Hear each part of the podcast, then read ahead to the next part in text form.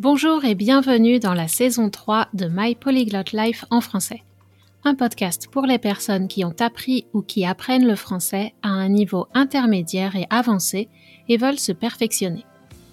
Tu es curieux ou curieuse, tu aimes explorer différents sujets liés aux grandes questions de société, notamment les perspectives féministes et décoloniales. Tu t'intéresses peut-être aux cultures francophones, en particulier de la France et du Québec Peut-être prépares-tu un examen comme le DELF, le DALF, le TEF ou le TCF et tu recherches des ressources adaptées et motivantes. Alors ce podcast est pour toi. Je suis Cathy Intro, coach de français certifié Neurolanguage, et dans ce podcast, j'aimerais te permettre d'améliorer ta compréhension orale et ton vocabulaire et partager mon expertise de l'apprentissage efficace des langues étrangères.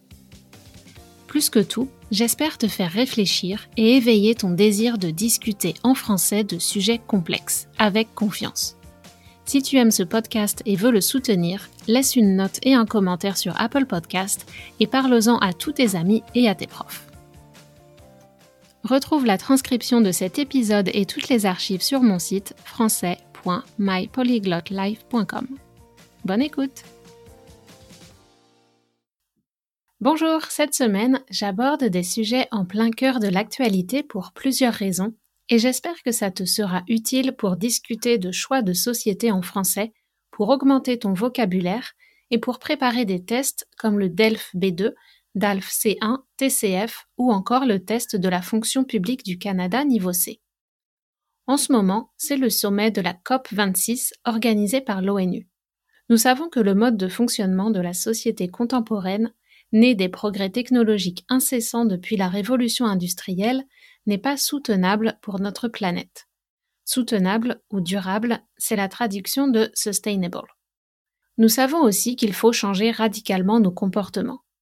Mais si les progrès technologiques ont été adoptés les uns après les autres, c'est pour nous rendre la vie plus facile, plus pratique.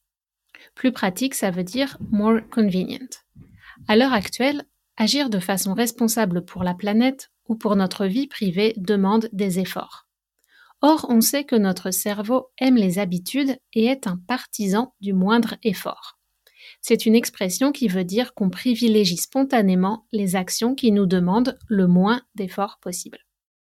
Les dirigeants politiques, pour se faire élire ou réélire, n'aiment pas demander aux électeurs de faire des efforts non plus. En effet, ce n'est pas très glamour et moins efficace pour gagner des voix que de promettre monts et merveilles. Le dilemme entre praticité, faisabilité, ce qui peut être fait, et l'éthique ou l'écologie revient souvent dans les discussions des personnes qui essayent de vivre en ayant conscience de leur empreinte carbone, de l'écologie et de la justice sociale. Avant d'entrer dans le vif du sujet de l'épisode d'aujourd'hui, je veux faire une annonce spéciale qui devrait te plaire. En effet, je te donne rendez-vous sur la page de l'épisode sur mon site français.mypolyglotlife.com dans l'onglet Podcast. Le lien est dans la description de l'épisode sur ton appli de podcast. Là, tu pourras accéder gratuitement au forum de la communauté My Polyglot Life pour réagir à l'épisode et rencontrer d'autres auditeuristes du podcast. En faisant partie de la communauté active, tu seras parmi les premiers et premières informés lors de la réouverture des inscriptions pour le French Fluency Podcast Club en 2022, niveau intermédiaire et niveau avancé. Dès maintenant, tu peux pratiquer d'écrire en français dans le fil consacré à l'épisode. J'ai hâte de lire tes commentaires et tes réflexions à propos du thème d'aujourd'hui.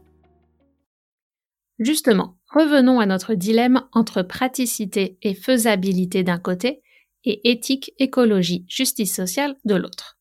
Dans quelle mesure peut-on concilier ces aspects sans devenir fou ou folle? D'abord, intéressons-nous au vrai coût des choses.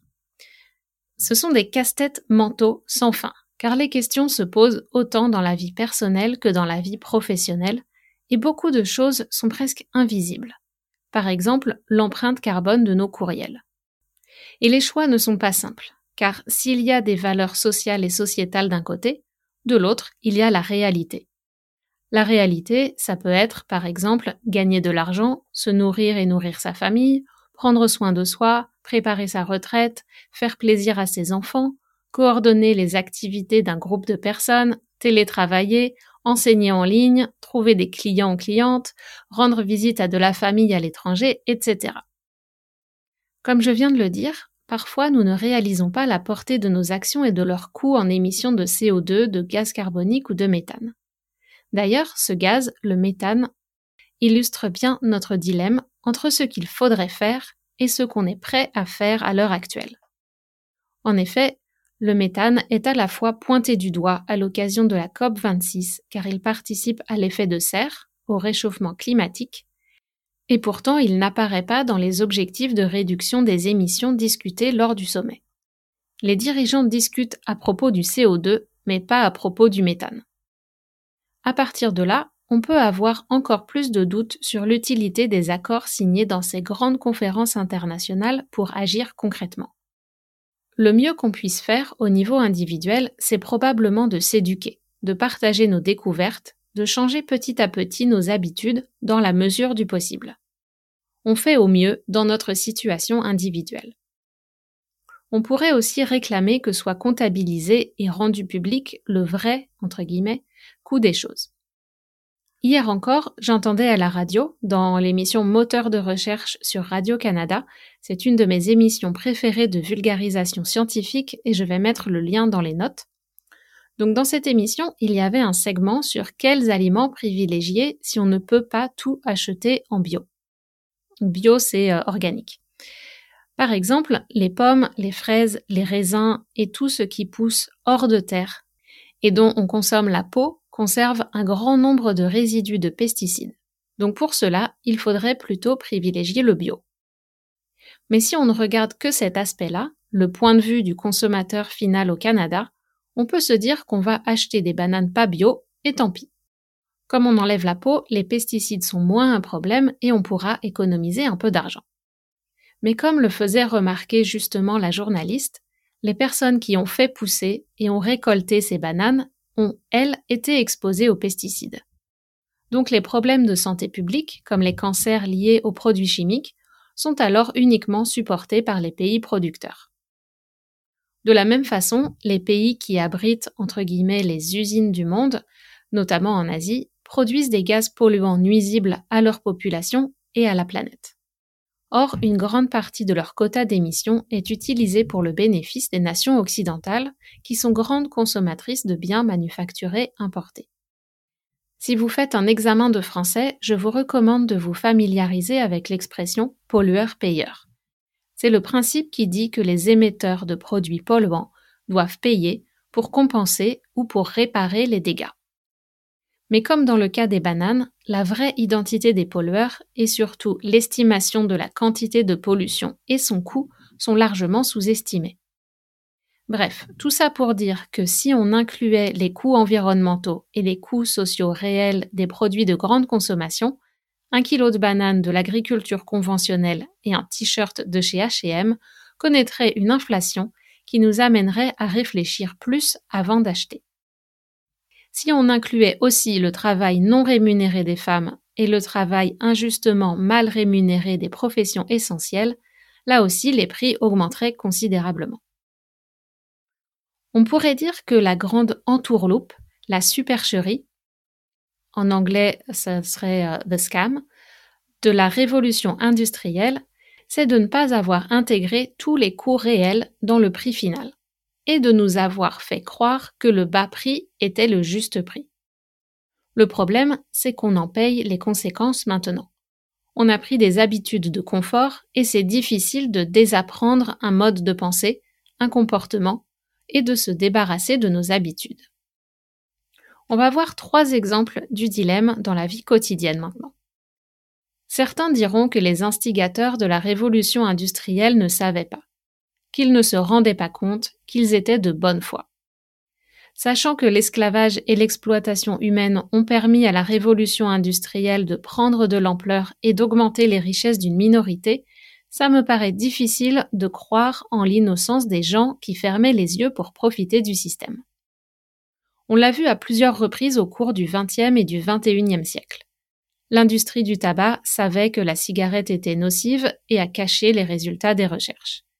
Facebook a commandé des études sur l'impact des réseaux sociaux sur la santé mentale et n'a pas agi même en découvrant des résultats négatifs pour les jeunes. Nous avons souvent conscience de la partie émergée de l'iceberg. Les choses évidentes, comme prendre l'avion, recycler, manger moins de viande, etc. Mais quand on prend conscience que chaque courriel, chaque vidéo hébergée sur un serveur a un coût pour l'environnement, ça devient vertigineux. Et si on commence à stresser à propos de ça, on peut vite arriver à la paralysie ou à la dépression parce qu'on n'ose plus rien faire. Alors c'est plus simple de fermer les yeux, et parfois c'est nécessaire si on ne veut pas être découragé par l'ampleur de la tâche qui nous attend dans les années à venir. La question que je pose aujourd'hui dans le podcast n'est pas simple, car elle touche des aspects variés de nos vies, comme on va le voir au travers de trois exemples au cœur de l'actualité. Tout d'abord, l'environnement avec le G20 et la COP26. Les États se sont réunis pour prendre de bonnes résolutions pour limiter le réchauffement de la planète et les émissions de gaz à effet de serre. Tout le monde est d'accord, il faut décarboner nos économies. Par contre, tout le monde a bien conscience aussi que ça va demander des efforts et des modifications significatives de nos modes de vie. Visiblement, peu d'États sont vraiment prêts à faire ce que les experts du GIEC recommandent. Le GIEC, c'est le groupement intergouvernemental d'experts sur l'évolution du climat. IPCC, en anglais Intergovernmental Panel on Climate Change. Alors est-ce que les États et les gouvernants ont peur de perdre en popularité auprès de leurs populations respectives? Est-ce qu'ils pensent que si les mesures sont trop restrictives, ils ne seront pas réélus? Ou est-ce parce qu'ils ont peur de déstabiliser les économies, les champions industriels qui font la puissance des États au plan international? Je ne sais pas. Il faut aussi parler de l'illusion du tout électrique ou tout électronique. Les énergies renouvelables ne sont pas la panacée. La panacée, c'est un mot qui veut dire l'idéal, la chose parfaite. Comme le montre la pénurie de composants électroniques et les problèmes d'approvisionnement en métaux rares pour les confectionner, on remplace une pénurie, l'épuisement des hydrocarbures, par une autre, et on ne règle pas du tout le problème de la surconsommation et des déchets la croissance économique telle qu'on l'envisage depuis le XVIIIe siècle et l'environnement ne font pas bon ménage. Ne pas faire bon ménage, c'est ne pas bien vivre ensemble, ne pas s'accorder, parce que le ménage veut aussi dire le foyer, la maison ou la famille, donc il y a cette notion d'être ensemble. La deuxième raison pour laquelle ce sujet est pertinent en ce moment, c'est tout ce qu'on découvre sur Facebook. On s'en doutait, mais maintenant on ne peut plus fermer les yeux et prétendre qu'on ne sait pas. Donc voilà, maintenant on sait, et pourtant on n'a pas constaté de mouvement massif pour sortir de Facebook.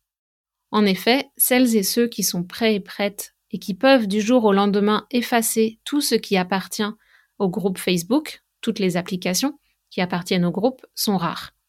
Facebook, Instagram, WhatsApp, pour ne citer que les plus connus, ces applis nous servent à rester en contact avec nos proches. Pour des auto-entrepreneurs comme moi et des PME, petites et moyennes entreprises, ces applis sont vitales pour notre business. Je ne dis pas que j'ai pas le choix, car j'ai de la chance, je pourrais probablement trouver mes clients d'une autre façon à Montréal et ailleurs au Canada.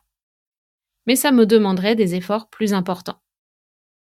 Et aussi, je pourrais utiliser le téléphone pour parler à mes parents, mais la visioconférence est quand même plus agréable, même si euh, j'utilise des logiciels de, de Facebook ou du streaming.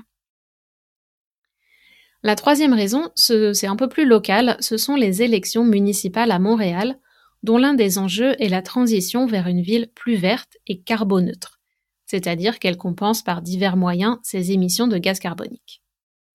À Montréal, comme dans beaucoup d'autres métropoles, la place de la voiture, des transports en commun et du vélo dans la ville sont au cœur des débats. Je circule beaucoup à vélo à Montréal et j'apprécie la sécurité des nombreuses pistes cyclables. Mais la ville est tellement étendue, tellement grande, qu'avoir une voiture offre plus de liberté, surtout en hiver. Le dilemme voiture ou vélo est complexe lui aussi, et dépend de plusieurs facteurs. Si vous habitez au centre-ville ou en banlieue, vos horaires de travail, si vous avez une famille avec ou sans enfants, dans un quartier bien desservi par les transports en commun ou pas. Tout le monde n'a pas le luxe de choisir. Et finalement, pour donner un peu d'espoir, je pense qu'on a besoin de rêves, besoin d'alternatives séduisantes. Je pense que la clé qui peut nous faire changer nos comportements, au-delà de chiffrer et de prendre conscience du vrai coût des choses, ce serait d'avoir des alternatives qui nous séduisent pour remplacer des habitudes néfastes. En fait, c'est comme l'apprentissage des langues. La contrainte et les choses pénibles, les choses qui causent de l'ennui ou de la souffrance, ne fonctionnent pas. On a besoin de rêves, d'espoir, de progrès petit pas par petit pas, de motivation, de constance. Pour remplacer une mauvaise habitude, on doit substituer une habitude qui apporte plus de satisfaction. C'est peut-être là que les partis politiques écologiques se sont montrés trop faibles jusqu'ici. On a souvent du mal à envisager un vrai projet de société avec eux. Ok, on comprend, ils veulent protéger l'environnement, mais dans le passé, c'était souvent abstrait et au second plan. Ce qui fait voter les gens, ce sont les politiques sur le logement, la famille, les impôts, la sécurité, etc. Pour que les partis verts deviennent une vraie alternative aux partis classiques, ils doivent proposer une vision globale et concrète. Il faut aussi utiliser le renforcement positif et montrer les conséquences réelles et bénéfiques de certains choix sur notre vie quotidienne. Uniquement ce qui est réel et personnel nous touche et nous fait bouger. Par exemple, sur le thème des achats en vrac, ils peuvent être favorables aux familles qui ont peu d'argent et c'est plus écologique que le suremballage des produits industriels. Mes grands-parents et mes aïeux le savaient bien. Quand on arrive au Canada et qu'on découvre les paquets de Costco, d'abord on a le vertige tellement ça paraît énorme. Puis on suit le mouvement et on achète des paquets géants, taille familiale, même si on n'est que deux. On ressort du magasin avec 15 articles et une facture de 200 dollars et on ne comprend pas ce qui s'est passé. Puis, on mange toujours la même chose, ou alors on mange plus que nécessaire parce que le paquet paraît sans fin, ou on jette parce que c'est périmé, la date est dépassée. Au final, même si le prix au kilo était plus faible, on a peut-être consommé plus qu'en achetant des doses qui correspondent à une consommation normale. Et en plus, on paye des impôts pour traiter les déchets c'est encore un coût presque invisible de la surconsommation au quotidien. Acheter en plus petite quantité permet aussi de varier l'alimentation. Mais pour acheter en vrac, de façon régulière, il faut des magasins à proximité et ce n'est pas accessible partout. Il faut aussi du temps, et Dieu sait si le temps est précieux dans nos agendas overbookés. Bref, le nerf de la guerre est là. Comment concilier praticité et confort de la vie moderne grâce à toutes les technologies et éthique, protection de l'environnement et sécurité de nos données et de notre santé mentale. Si j'avais la réponse, ce serait bien. Mais le problème est trop complexe pour qu'une seule personne arrive avec une seule solution toute faite pour l'humanité. Nous allons tous et toutes devoir collaborer pour trouver une manière pas pire de continuer. Pas pire, ça c'est du québécois, ça veut dire pas trop mauvaise. En tout cas, je pense qu'on est nombreux et nombreuses à réaliser que les engagements de la COP26, avec des échéances à 2060 ou 2070, sont bien insuffisants et qu'on doit suivre l'exemple des jeunes activistes qui nous encouragent à mettre la pression sur les dirigeants et à modifier nos comportements de façon éclairée, c'est-à-dire en ayant fait nos recherches. Pour commencer, enfin pour terminer l'épisode, mais pour commencer la discussion, J'aimerais connaître ton avis sur un problème qui me concerne directement car il s'agit de mon modèle d'affaires. Comme beaucoup de monde, surtout dans les pays occidentaux qui ont accès facilement à la technologie la plus avancée et aux moyens financiers, je suis présente en ligne pour faire connaître mon activité et mes services. D'un côté, j'ai bonne conscience, car j'essaye de produire des contenus que je pense de qualité, avec une visée éducative, des valeurs humanistes, et qui donnent des pistes pour mieux connaître et utiliser notre cerveau. Mes services de coaching en, individuel, en one-to-one, aident des personnes à apprendre le français dans le plaisir et à développer leur capacité à interagir avec des francophones et à découvrir d'autres cultures et d'autres points de vue. Et en plus, je n'ai pas d'enfants et ne compte pas en avoir. Donc rien qu'avec ça, j'ai presque un crédit carbone comparé à une famille. Mais dans le même temps, je voyage au moins une fois par année pour un vol transatlantique, je produis des vidéos et des contenus qui mobilisent des serveurs. J'envoie une quantité d'emails qui restent ensuite stockés dans ma boîte mail et dans les vôtres. Faire des vidéos sur YouTube chaque semaine est-il responsable? Mobiliser un morceau de serveur et de bande passante pour 200 vues ne serait-il pas égoïste? Probablement que oui. En même temps, diffuser l'information avec une réflexion critique et une envie de faire dialoguer les cultures et les francophiles et francophones n'est-il pas utile? J'espère que oui. D'autre part, peut-on développer son business de nos jours sans avoir recours à ces outils et stratégies? Tout est une question de choix, de priorité, des efforts qu'on est prêt à faire à un moment donné et de notre conviction qu'on essaye de faire au mieux. Comme il y avait quelques phrases compliquées ici, je pense que je vais te le dire en anglais aussi et tu peux lire la transcription si besoin. Donc je vais traduire en anglais les dernières questions que j'ai posées en français. Isn't using a spot on a server and some bandwidth for 200 views a bit selfish? It probably is. At the same time, that being said, sharing information with critical thinking and a desire to encourage a dialogue between cultures and individuals, isn't that useful? I hope so. On the other hand, is it possible nowadays to develop a business without using these tools and strategies? Everything is a matter of choice, priorities, the efforts we're ready to make at any given moment, and our conviction we're doing the best we can. Je t'invite à la discussion dans le forum de la communauté My Polyglot Life. Clique sur le lien vers mon site dans la description de l'épisode sur ton appli de podcast et je te dis à très bientôt. Voilà, si vous aimez ce podcast, n'oubliez pas de vous abonner et d'en parler autour de vous et je vous dis à très bientôt sur My Polyglot Life en français.